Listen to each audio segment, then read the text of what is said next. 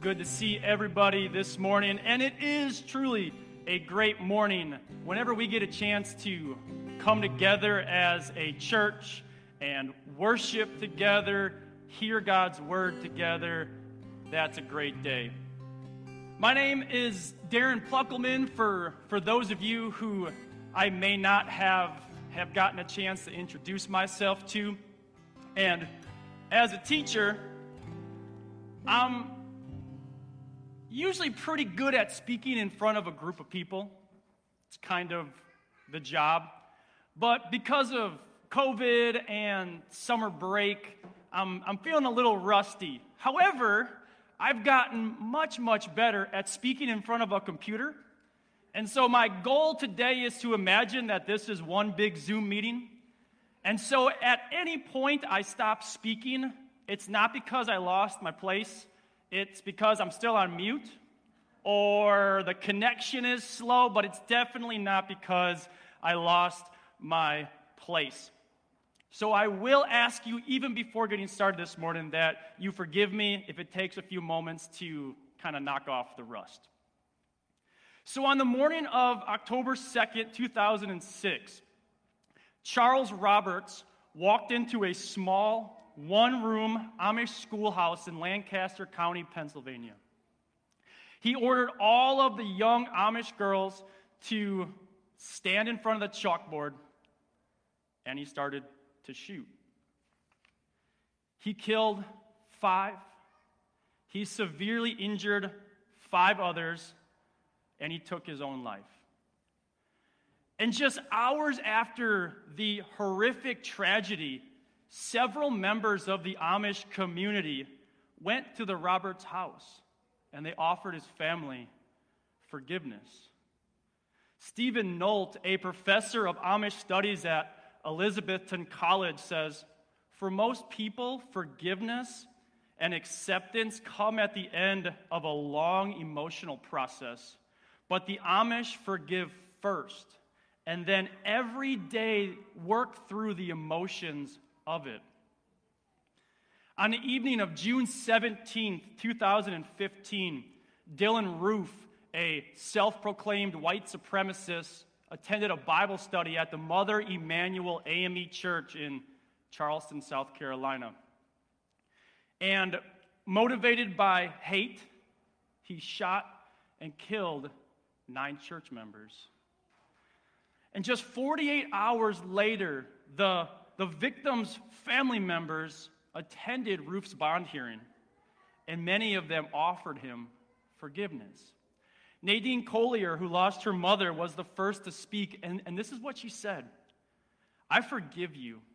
You took something really precious from me. I will never be able to hold you again, hold her again, but I forgive you and have mercy on your soul.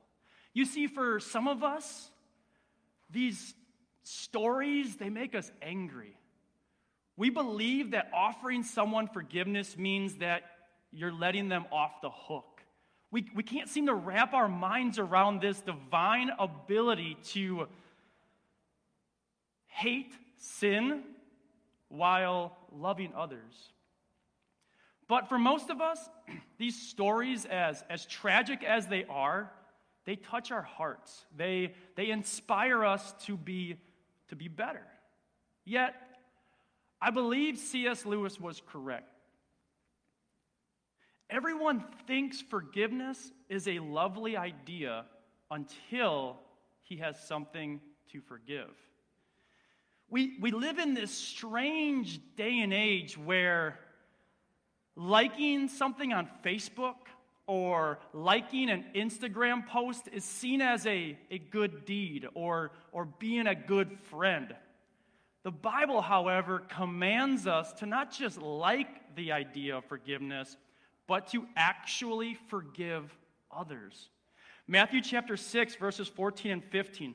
For if you forgive others their trespasses, your heavenly Father will also forgive you. But if you do not forgive others their trespasses, neither will your Father forgive your trespasses. Matthew chapter 18, verses 21 and 22. Then Peter came up and said to him, Lord, how often will my brother sin against me and I forgive him. As many as seven times, Jesus said to him, I do not say to you seven times, but 77 times. Ephesians chapter 4, verse 32 Be kind to one another, tenderhearted, forgiving one another, as God in Christ forgave you. And Colossians chapter 33, verses 12 and 13.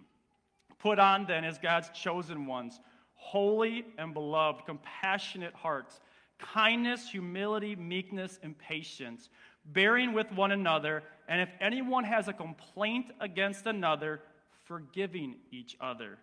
As the Lord has forgiven you, you must also forgive. You see, for the Christian, forgiveness cannot just be a lovely idea, it must be a virtue that characterizes our life. So, the goal of today's sermon is to motivate us to live that life characterized by forgiveness. But before we get into our text this morning, Colossians chapter 1 verses 15 through 20, I want to address a common misconception. You see, forgiveness and reconciliation or a restored relationship, they're not the same. In fact, our text mentions reconciliation, it mentions peace, but it never mentions forgiveness. Forgiveness involves one person, but reconciliation, restoring a relationship, involves two willing parties. It's possible to forgive someone, but not seek reconciliation. Maybe it's not wise, or maybe it's not safe to seek a restored relationship with that person. Maybe the person just doesn't want a restored relationship. Maybe they refuse to admit wrong, or maybe they've passed away and a restored relationship just isn't possible. However, reconciliation and peace are impossible without forgiveness. Forgiveness is the prerequisite for a restored relationship, forgiveness is the prerequisite for relational peace. So, grab a Bible. There are some on the ends of the rows. You can open up your Bible app, or you can follow along on the screen. Colossians chapter 1, verses 15 through 20.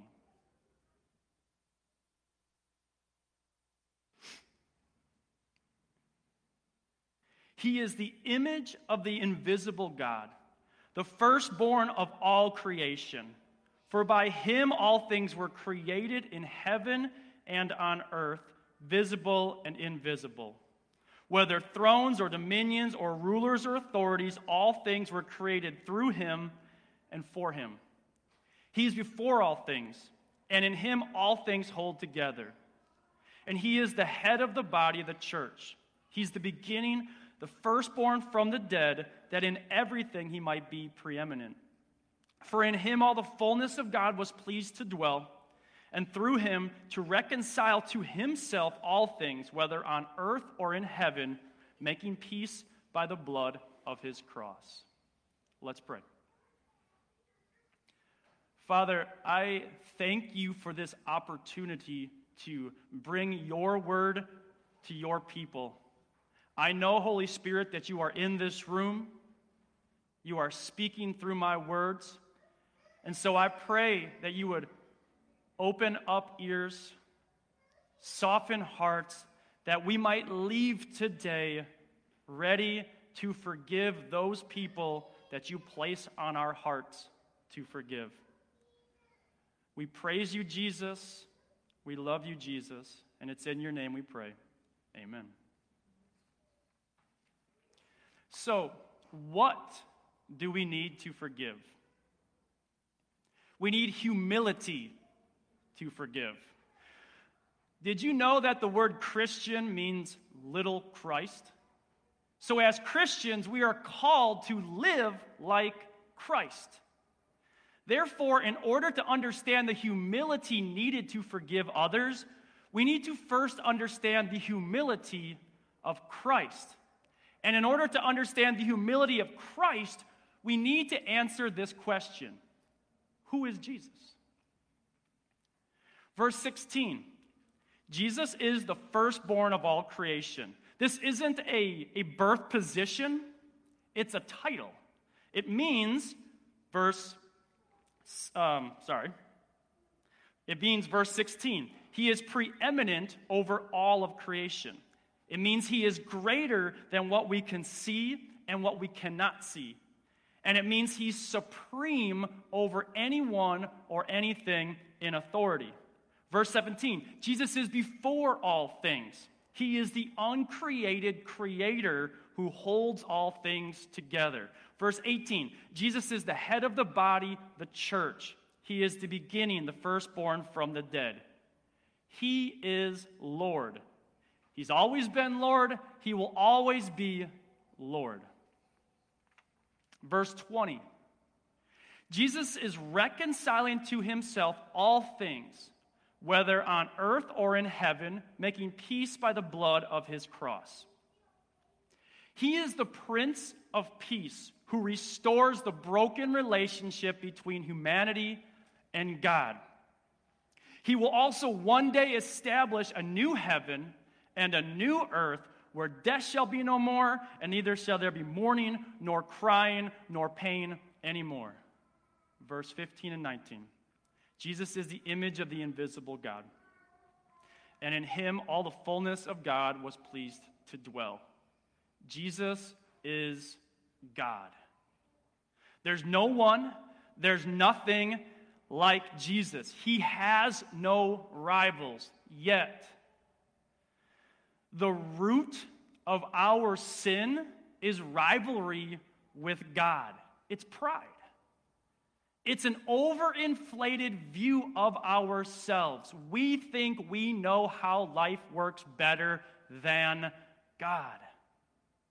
Christian author Max Lucado writes God resists the proud because the proud resist God. So if there has ever been anyone who has the right to withhold forgiveness, it's Jesus. And if there was ever anyone who deserves condemnation, it's us. But praise be to Jesus, he humbled himself. Philippians chapter 2, verses 6 through 8. He was in the form of God, but did not count equality with God a thing to be grasped, but emptied himself by taking the form of a servant being born in the likeness of men, and being found in human form, he humbled himself by becoming obedient to the point of death, even death on a cross. The Creator allowed his creation to mock him, beat him, and crucify him so that he could forgive you and me just think for a second. How many marriages have ended in divorce? How many families no longer speak? How many friendships have been lost because the people involved refused to humble themselves and say, I'm sorry. Please forgive me. Or, I really hate what you did, but I'm a fellow sinner who needs to be forgiven. Who am I to withhold forgiveness from you? Jesus humbled himself and forgave us. And he is calling us to humble ourselves and forgive others. A servant isn't greater than his master. We also need to make the choice to forgive. Verse 20 making peace by the blood of his cross. Jesus knew that we would choose rivalry instead of relationship. He knew what our decision would do to his creation, and yet he still chose to create, knowing that he would also need to choose to forgive.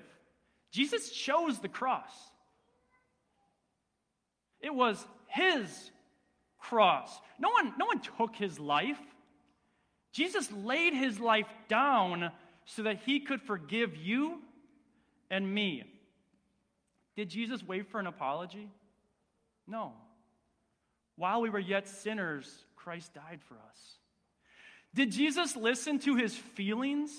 No. It was from the cross, the place of his death, as he was dying.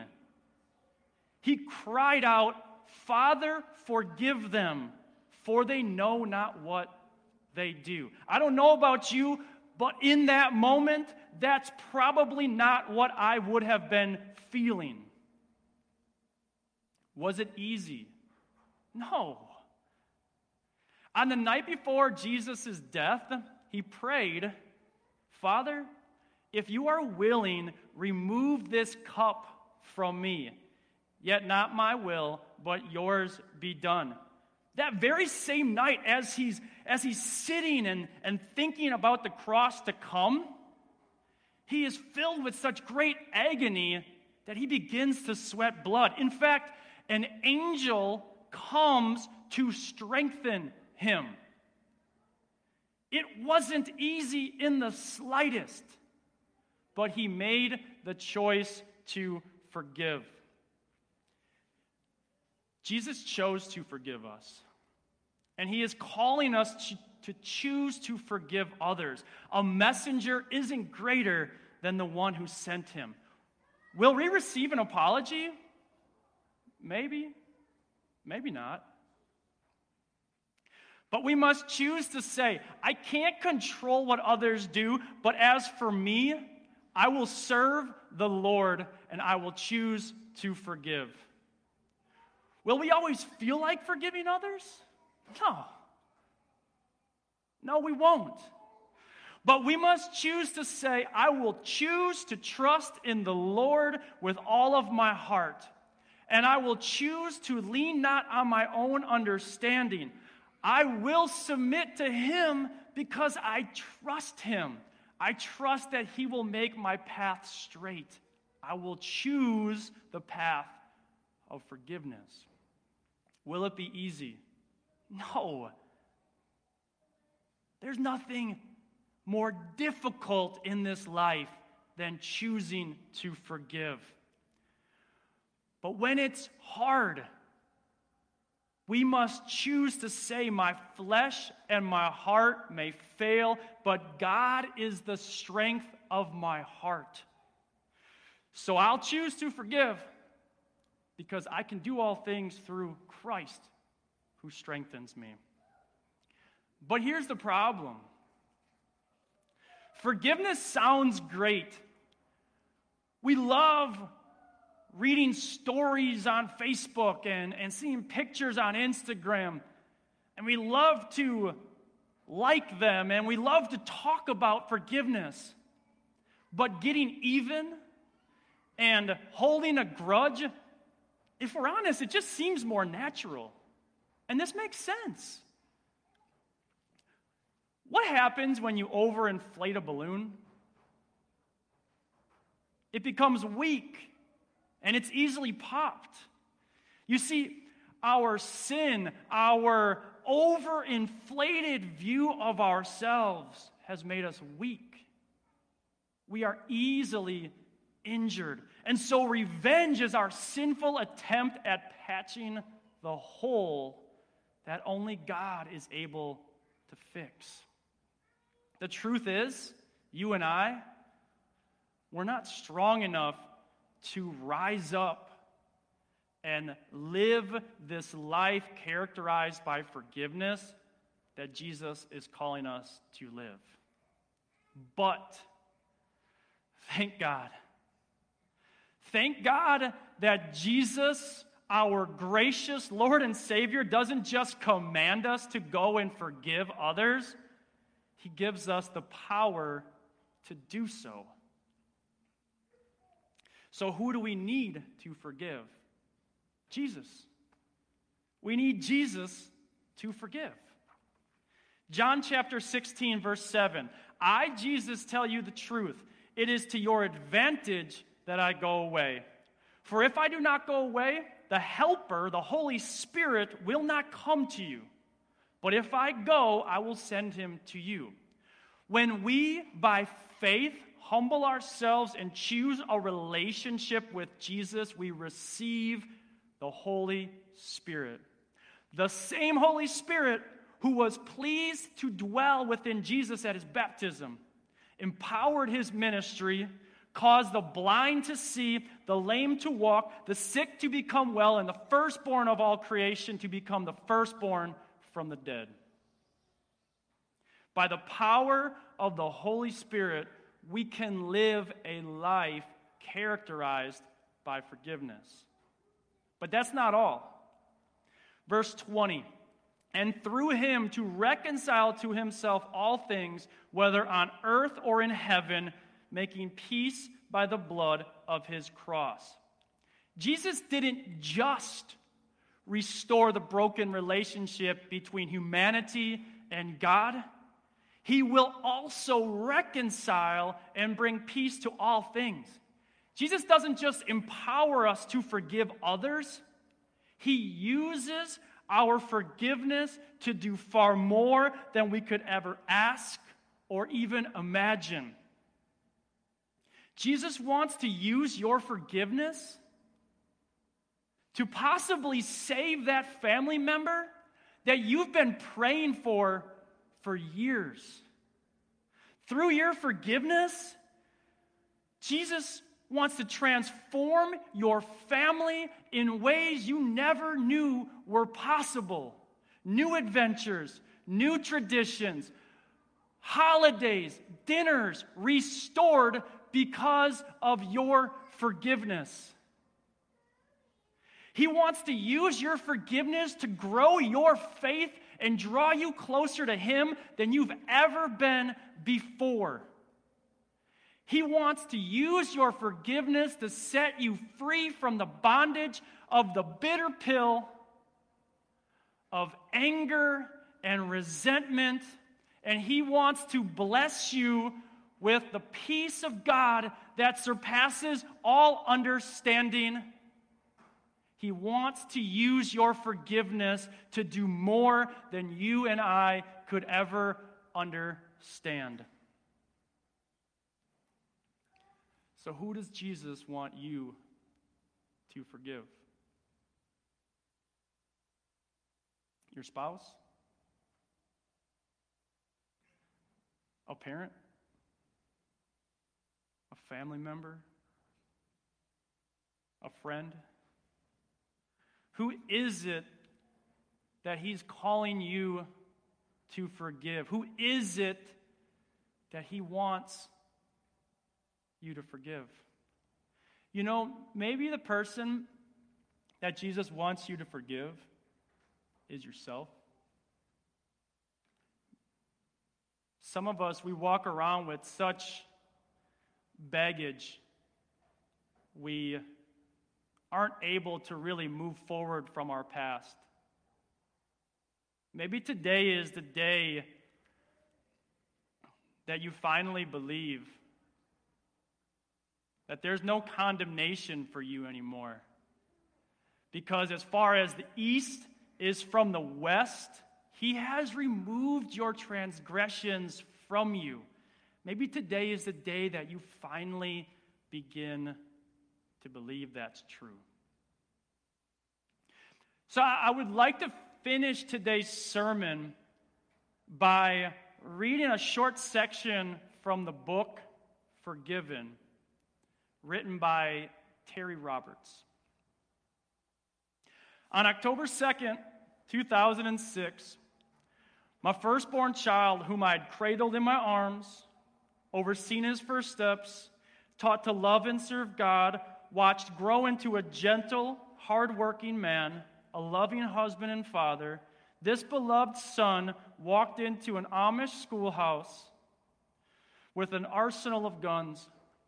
Before it was over, five precious young girls were dead, and five more were seriously injured, and my son had taken his own life. Suddenly, I had a new identity the mother of the Amish schoolhouse shooter. I can't describe my devastation.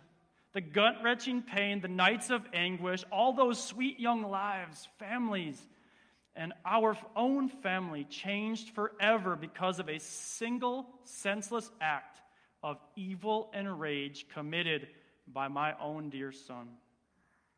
I would survive this tsunami. I found myself hanging on by my fingertips as the storm battered my body, inexorably loosening my feeble grip. What kind of mother was I that my son could do such a thing?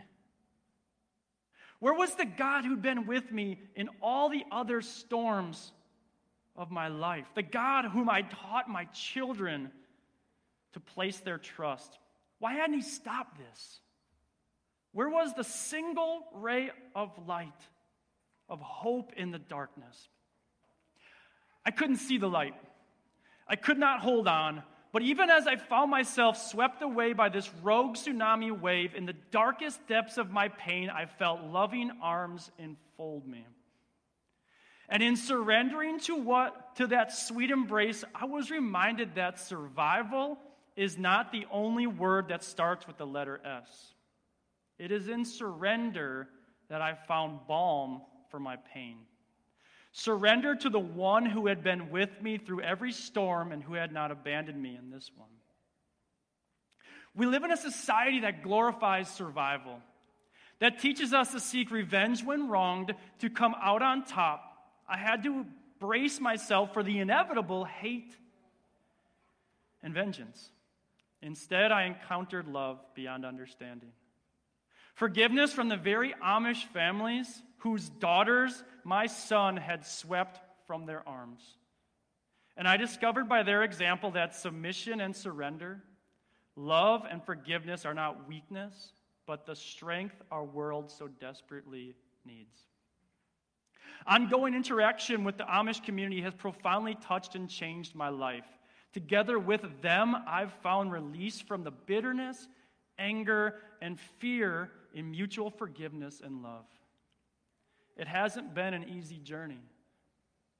But step by step, day by day, I've found the strength to move forward, to love forward.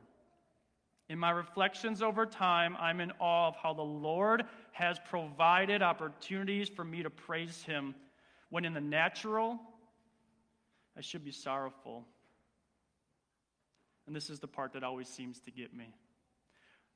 All these years later, I found myself in a spacious place that I can barely explain. Today, I write these words sitting in my sunroom, a gift from a compassionate Amish builder, drinking in the calm serenity, listening to the birds singing enjoying a soft breeze on my face, and I marvel at this realm of peace that has come only through surrender and letting God fill the dark recesses of my heart. It boils down to this. And you have to answer this question for yourself Is forgiveness the better way to live? Is it possible when Jesus tells us that we must forgive one another that he means it? Is it possible that Jesus, the Lord of all things, knows a little bit more about how life works best than we do? I can't answer that question for you. You need to answer for yourself. Is forgiveness the better way to live? So, if your answer is yes, then let's go. And by the power of the Holy Spirit, let's humble ourselves Let's choose to forgive others because Jesus humbled himself and he chose to forgive us. Let's pray. Father, you have called us to Such an incredibly mighty task. But we trust, Jesus, we trust that if we choose to forgive those people that you've placed on our hearts, and maybe, maybe we don't tell them today, and maybe a restored relationship is impossible, maybe it is. But maybe today we just take that first step and we choose to say, I forgive them. And by your strength, I'm going to trust that I'll have good days and I'll have bad days, but that every day you are with me. And you are going to do things to my faith that I would have never have dreamed of. And you're going to do something far greater than just my simple words I forgive you. I don't know what it is that you are wanting to do through us right now. But I do know that you want to bless us with a holy pride because you are letting us participate in your redeeming work. And so, as we worship you for the rest of this morning. Fill us with joy.